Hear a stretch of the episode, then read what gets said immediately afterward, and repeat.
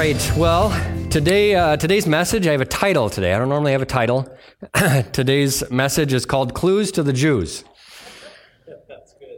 Oftentimes, even as Christians, when we think of Christmas, one of the first things that might jump into our mind is presents. Either presents that you're going to get or presents that you plan to give. And I have to admit, as we get closer and closer to Christmas, every time I hear the word presents, it makes me a little bit more nervous that I'm, not prepared yet. I'm not ready for Christmas, as if Christmas is about gift giving. The mere mention of the word makes me know that I'm behind. Some of you might be thinking right now that you need to stop somewhere on the way home from church to pick up a last gift. Or you might be thinking about that present that you ordered online that hasn't shown up yet, and you know that somebody's getting an IOU for Christmas.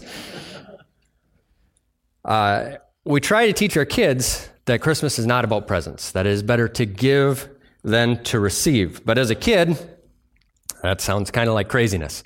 It definitely seems better to receive.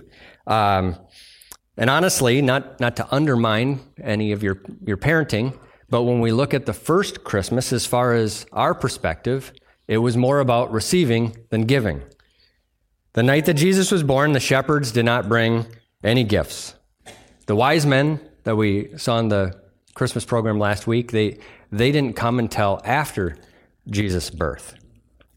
And so there was only one physical gift given on that first Christmas. And it was given to all people, and it was in the form of a baby, and his name was Jesus.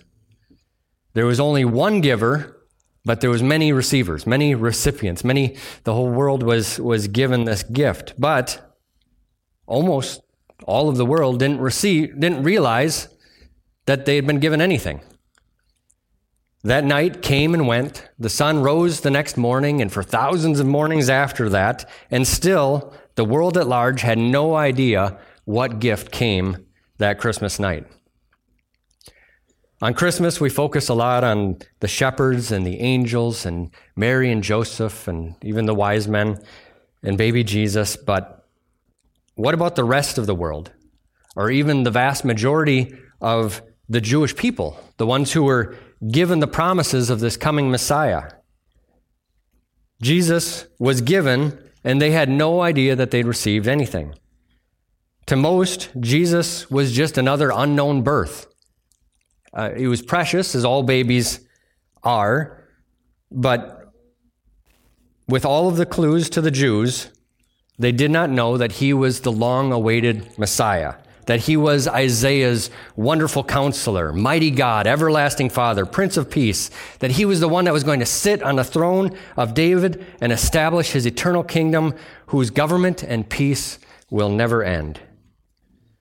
There were clues to the Jews, their prophecies, promises of old, but the nation of Israel did not see all the signs that Christmas night. It was not broadcast live across the nation. They had no way of putting all these clues together.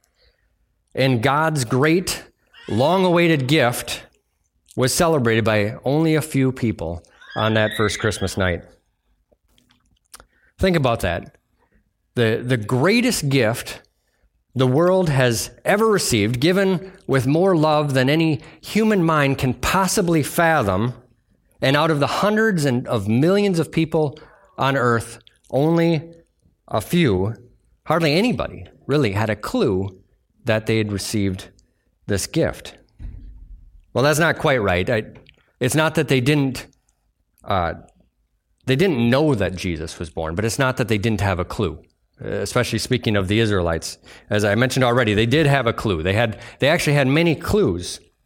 They just weren't able to put them together. They didn't know that when Jesus was born, that this future promise was no longer a future promise, but it was something that was happening in their time. So to kind of put ourselves in their shoes, imagine, if you will, that you had a distant relative that had been sending you letters during your childhood, telling of this amazing gift, the gift of gifts that he was preparing to send you, and he would send you these letters, and in the letters, he would give you clues, little ideas of what to look for, what the circumstances and time might look like when the gift would come, so you would recognize it. It would come on a winter night. You'll find it in Ellsworth. It'll be in a brown box, and it'll be left under a street light that is not lit. Over the years, the clues become less frequent or even stop. Now many years have passed, and you are an adult. Maybe you've given up on the gift, or at least stopped looking for the clues. But you know that if all of these clues were ever to converge at one moment, at one time, you'd know without a doubt that that is the gift. That's the gift that was going to be sent. In the list I gave, none of those things are terribly unusual. Any one of them could happen, and you wouldn't give it a second thought. But the likelihood that all of them would happen at once is so improbable that when you saw it, you would know it was the long-awaited gift. But if you were not in Ellsworth on that night, if you weren't walking near that street light, or if you're so distracted in conversation or just wanting to get out of the cold that you're not really paying attention, you could miss it when it finally came. You could walk right past it. The promised gift of Jesus was given, and the clues to the Jews came to pass, and they show undeniably that Mary, wife of Joseph, gave birth to the long-awaited Messiah, Savior of the world, but they didn't realize it. They weren't there. They weren't able to see it. They didn't put all the pieces together. Let's take a look at some of these clues that were recorded between 700 and 1400 years before Jesus' birth. Clues of where and under what circumstances the Messiah, this gift of God, would come. So the first clue that we're going to look at is that Christ was to be born in Bethlehem. Micah chapter 5, verse 2 says, "But you, O Bethlehem, Ephrathah, I practice that word and I still can't do it right. Ephrathah. You imagine it. Oh, you Bethlehem, are only a small village among all the people of Judah, yet a ruler of Israel whose origins are in distant past will come from you on my behalf." A child born in Bethlehem is not really that unusual. It's not the first of its kind. Recognizing that clue would not point you towards Jesus being the Messiah. But Jesus was born in Bethlehem, and though it wasn't unusual for a baby to be born in Bethlehem, it wasn't really all that likely for him to be born in Bethlehem, considering his parents were in Nazareth during the pregnancy, and making a decision to take a 90-mile hike when you were within days of giving birth is less than ideal. But it just so happens, coincidentally, if you will, that King Herod called for a census that required them to travel to Bethlehem at just the right time so that Jesus would fulfill this clue, this prophecy of the Messiah's birth. In Luke chapter 2, verses 1 through 4, we read, "And it came to pass in those days that a decree went out from Caesar Augustus that all the world should be registered. This census first took place while Quirinius was governing Syria, so all went to be registered, everyone to his own city. Joseph also went from Galilee out to the city of Nazareth, into Judea, to the city of David, which is called Bethlehem, because he was of the house and the lineage of David." So he was born in Bethlehem, and then that last verse we read actually points to our next clue. Christ was to be a descendant of King David. Throughout the Bible, there's prophecies that were given that tell of from whom this Messiah, this king, was going to come. The first prophecy said he was going to come of the line of Abraham, and then down the line, then it got more and more narrow. It said then there was a prophecy about him coming from Isaac, and then from Jacob, and then there was a prophecy that he would come from the line of Judah, and from Jesse, and then narrowed down that he's going to come from the line of David. I mentioned already that Isaiah prophesied this, but it was also prophesied by Jeremiah. Jeremiah 23, verse 5 says, "For the time is coming, says the Lord, when I will raise up a righteous descendant from my king, from King David's line. He will be a king who rules with wisdom. He will do what is just and right throughout the land." This prophecy was not just fulfilled by Joseph, though. Joseph was the reason why they ended up in Bethlehem at the right time and the right place to fulfill the prophecy, but that was just kind of the cherry on top. Mary was also of the line of David. Her genealogy is recorded in the book of Luke, outlining her family line all the way back to David. Now, having a descendant of David born in the city of David is not really much, much to go off of. It's not much more specific than a brown box in Ellsworth. So we need a few more clues to point us to Jesus as being the Messiah. This next one seems to stand out a little bit more. It's a little bit more specific, a little less typical. There was a star in the sky that identified Jesus as the promised king. This was not a sign. Like I said, this wasn't a sign that happened on Jesus' birth, but as we saw in the kids program last week, this star came sometime probably while he was a baby or a toddler.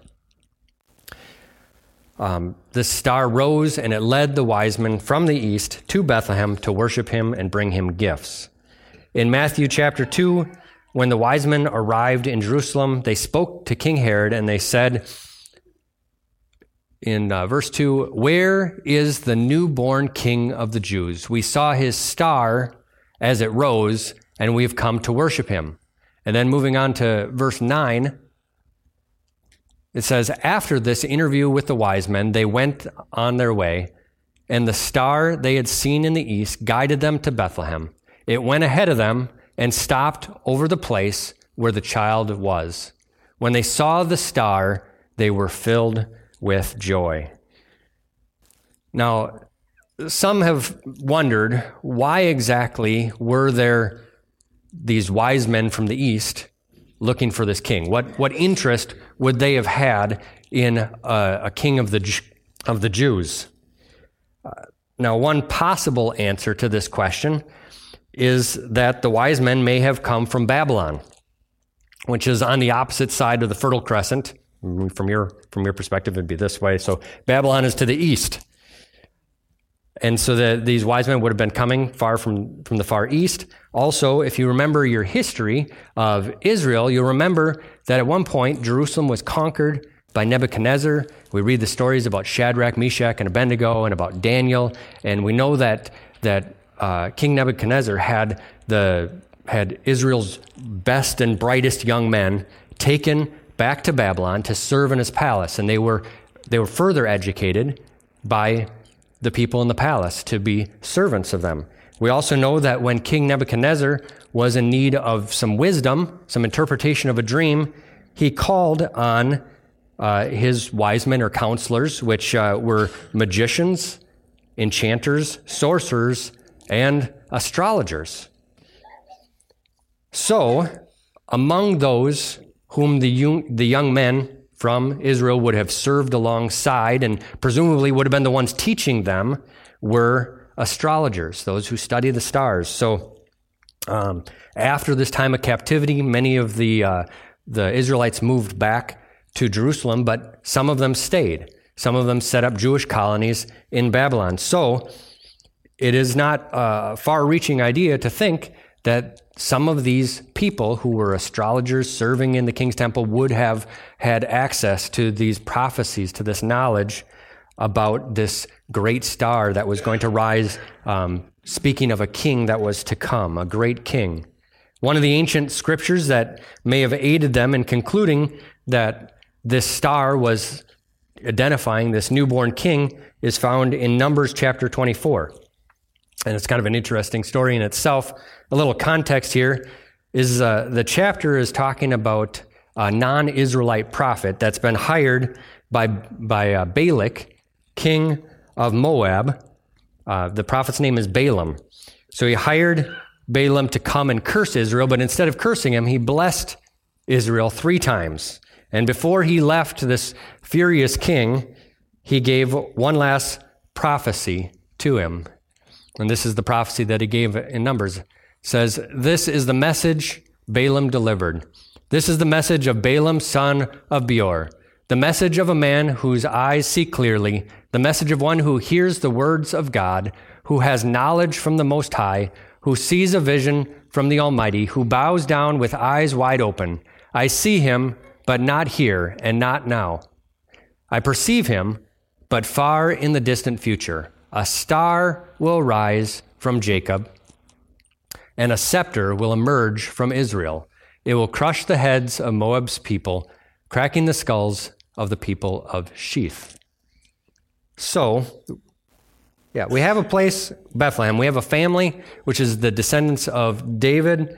We have an unusual event. We have this strange star that appeared in the sky that is referenced back to Balaam's message in Numbers. And that last clue, the last clue that we're going to cover actually, took place about the same time as the star. So the wise men followed the star, and they spoke to King Herod. And we're going to get into that in a minute, but the clue is first found in Hosea 11, verse 1. And the clue is, "When Israel was a child, I loved him, and I called my son out of Egypt." So the Messiah is going to be called out of Egypt, born in Bethlehem, but called out of Egypt. When we first read this clue, you might tend to think that this is probably referring to Israel being taken out of Egypt, when Moses led them out of Egypt, that would be what this is talking about. And that's not incorrect.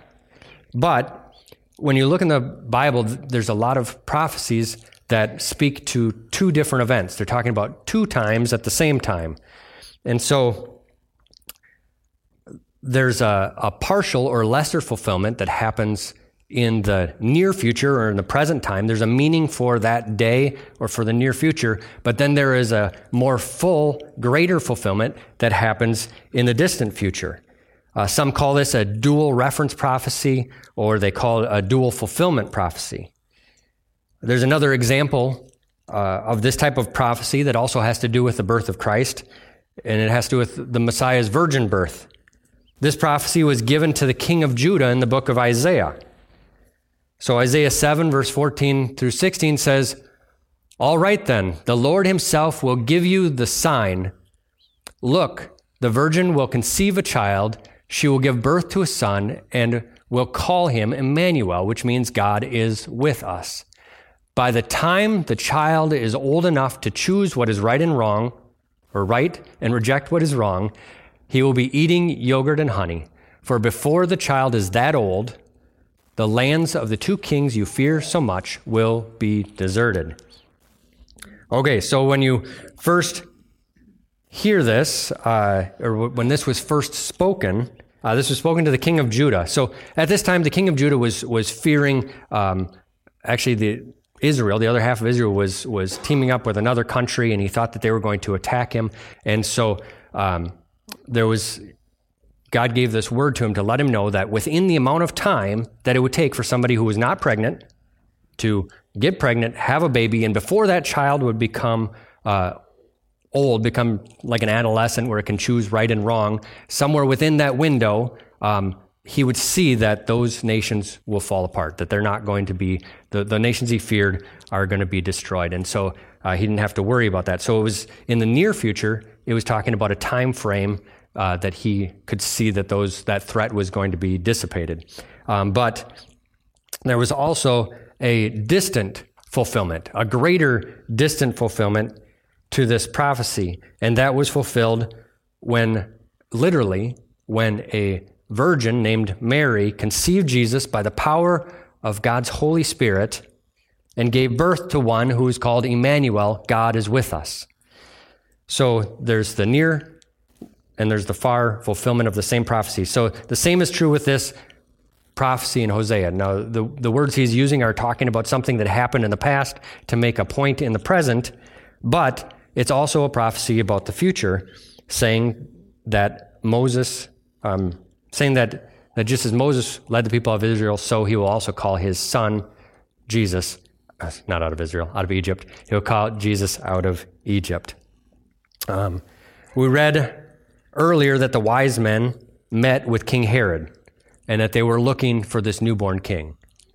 Now, some of the little bits I've read about Herod this last week, he was known to be a very brutal king, very wicked, and he was known to have these anger, these like violent outbreaks that would happen mostly because he was very, very jealous of his position as king. Any sort of threat would throw him into one of these sort of brutal attacks.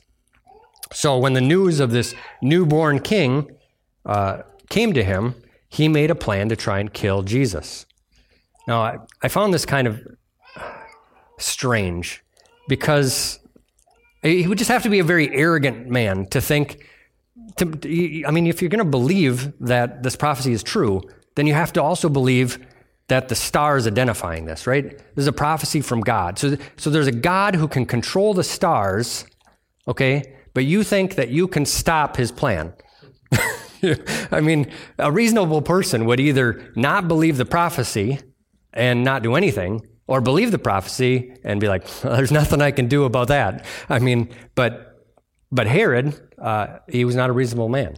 He chose instead to plan a course of attack to try and stop Jesus from being king. Of course, he didn't realize that Jesus already was king. You can't stop him from being king. He was, just as the wise men said, they came to see the newborn king. He already was king. And we also know that from Jesus' time on earth that killing him isn't really going to stop him, right? But Herod made his plans, and his plans simply help fulfill the last prophecy. I'm going to have the worship team come.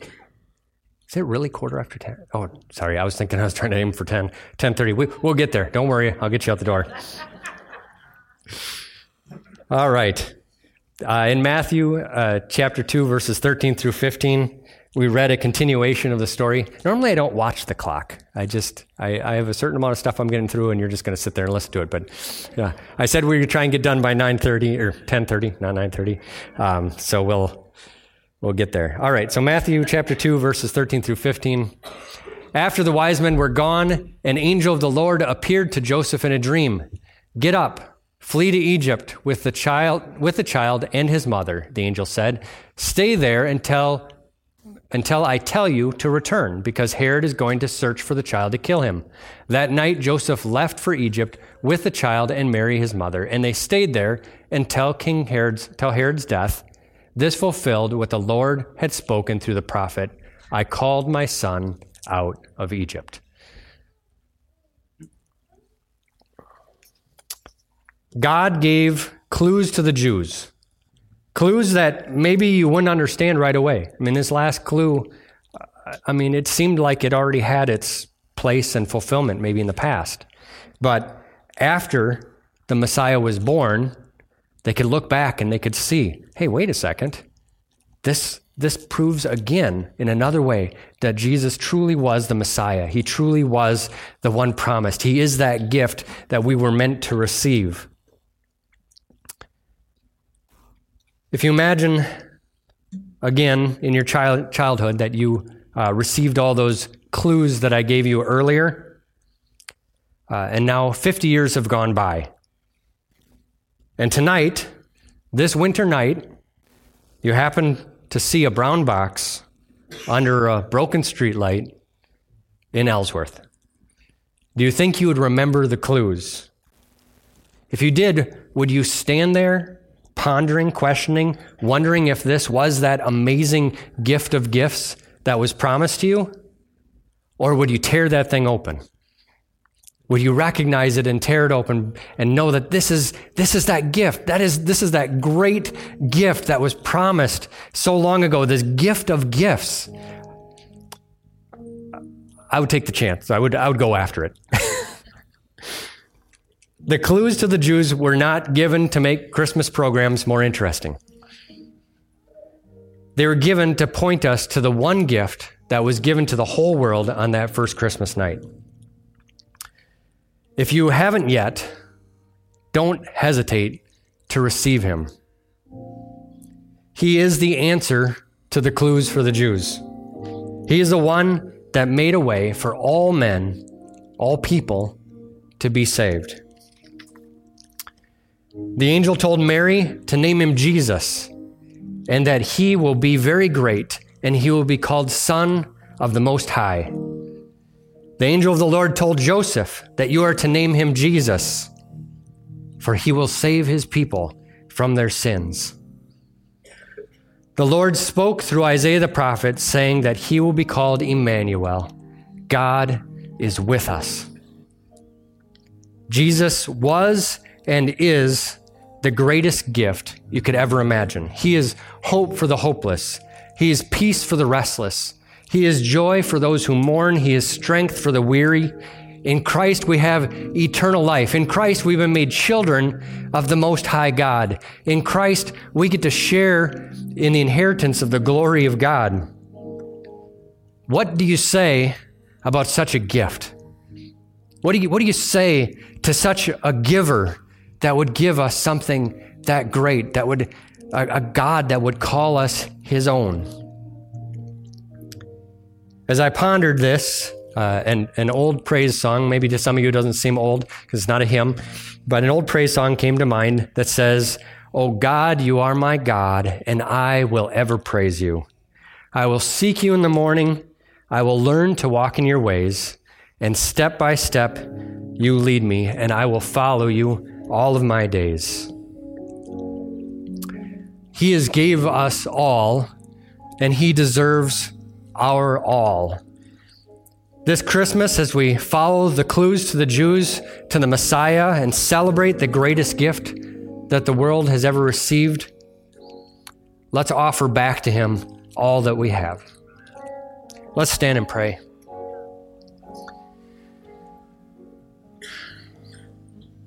Dear Heavenly Father, we thank you for this great gift.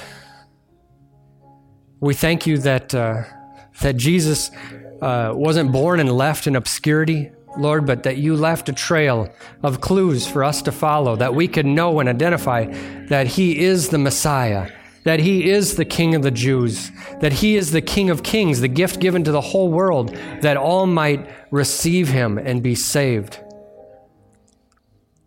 Lord, we know he was born to be king. And what does that mean? We're not that familiar with kings these days. But when we receive him, when we recognize him as king, we surrender to him. We pledge allegiance to him. We give all authority to him. We give all glory and honor to him. Not as a tyrant king, but as a loving king that doesn't just call us to be his slaves, but calls us to be his children, that lovingly saw our need as we were lost in sin with the penalty of death hanging over our heads, and he came and made a way. He held back his wrath until he came himself to earth to take on the penalty we deserved and absorbed it all in our place.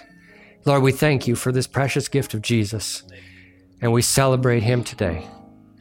In Jesus' name, amen. The light has come. We're going to celebrate this Christmas. We're going to join with family and friends. We're going to exchange gifts. But we're going to remember that on that first Christmas, there was one gift, and it was given to the whole world. And we are the lucky recipients of this gift. Undeserved, unearned. If anything, we earned the opposite. We deserved him saying, "No, you don't get this gift." But out of his great love, out of his great mercy, he received us. He saw us, loved us, and redeemed us. And so let's celebrate that Jesus Christ, our Lord, has been born. Go in the power of the Holy Spirit, telling the good news of Jesus Christ, the Messiah, giving thanks to God for his great gift to us. Amen? Amen.